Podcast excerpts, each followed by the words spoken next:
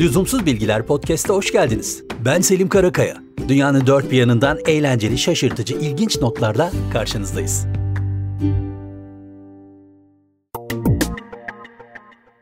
Arkeolojiye ve tarihi keşiflerin günümüzü şekillendirme özelliğine her zaman çok saygılıyız. Özellikle kazılarda bulunan taş tabletlerdeki metinlerin çözümlenebilmesi bazen çok ama çok heyecan verici olabiliyor. Bazen dedik dikkatinizi çekiyorum. Birkaç yıl önce İsraili bilim insanları 50 yıldan fazladır sergilenen ve bu süreçte üzerinde çalıştıkları İbranice bir taş tablette çıplak gözle görülemeyen ve Ostrakon adındaki özel bir mürekkeple yazılan gizli bir mesajı keşfettiler. Müthiş bir keşif. Milattan önce 600 yılına ait ve yaklaşık 20 kişilik bir askeri kuvvetin malzeme talebini içerdiği tahmin edilen tabletin yeni tekniklerle çözülen bu gizli bölümünde oldukça hayati bir talep iletiliyor.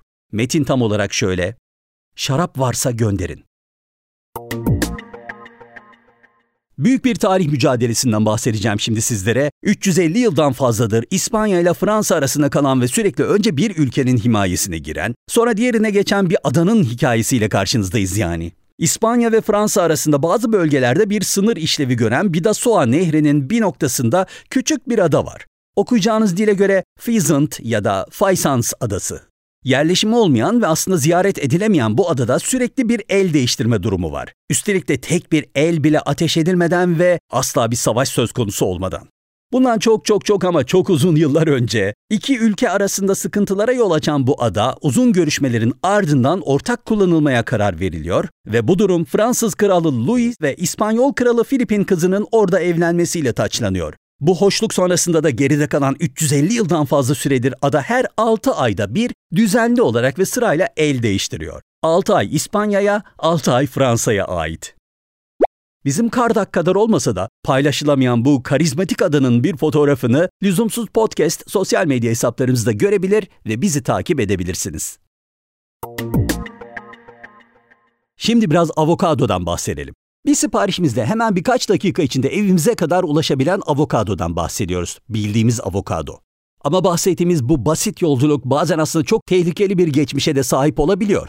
Avokado üretiminin merkezlerinden birisi Meksika. Dünya avokadoyu sevdikçe ve potansiyel arttıkça mafya da artık bu işin cazibesini fark ediyor ve ülkedeki üretim çiftliklerini gasp etmeye başlıyor. Ancak bütün bu mücadelenin içindeki bir şehrin halkı, Tansitaro halkı bu duruma sessiz kalmıyor ve bir tepki hareketi başlatıyor. Şehir yönetimi önce halkı silahlandırıyor, yeni bir emniyet grubu oluşturuyor. Hatta devamında ürünlerin güvenle taşınabilmesi için kurşun geçirmez araçlar bile kiralanıyor ve şehrin halkı sonunda çiftliklerini geri almayı başarıyor.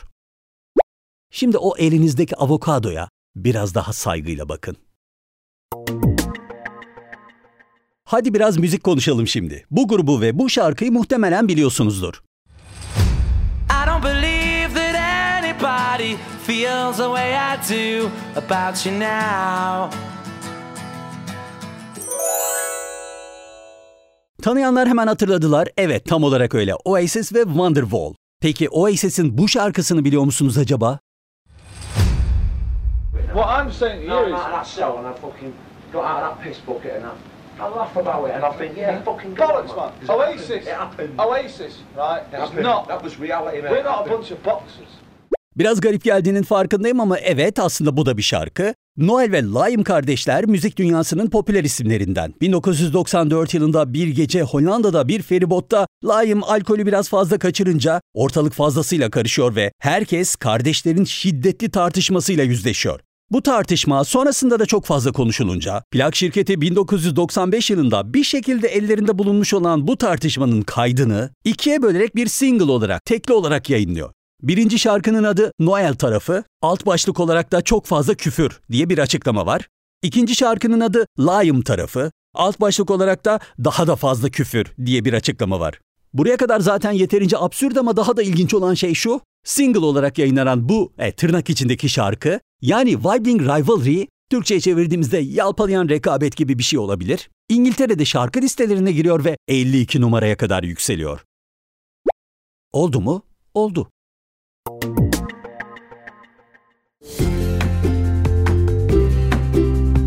Lüzumsuz bilgilerimiz bu bölümlük bu kadar.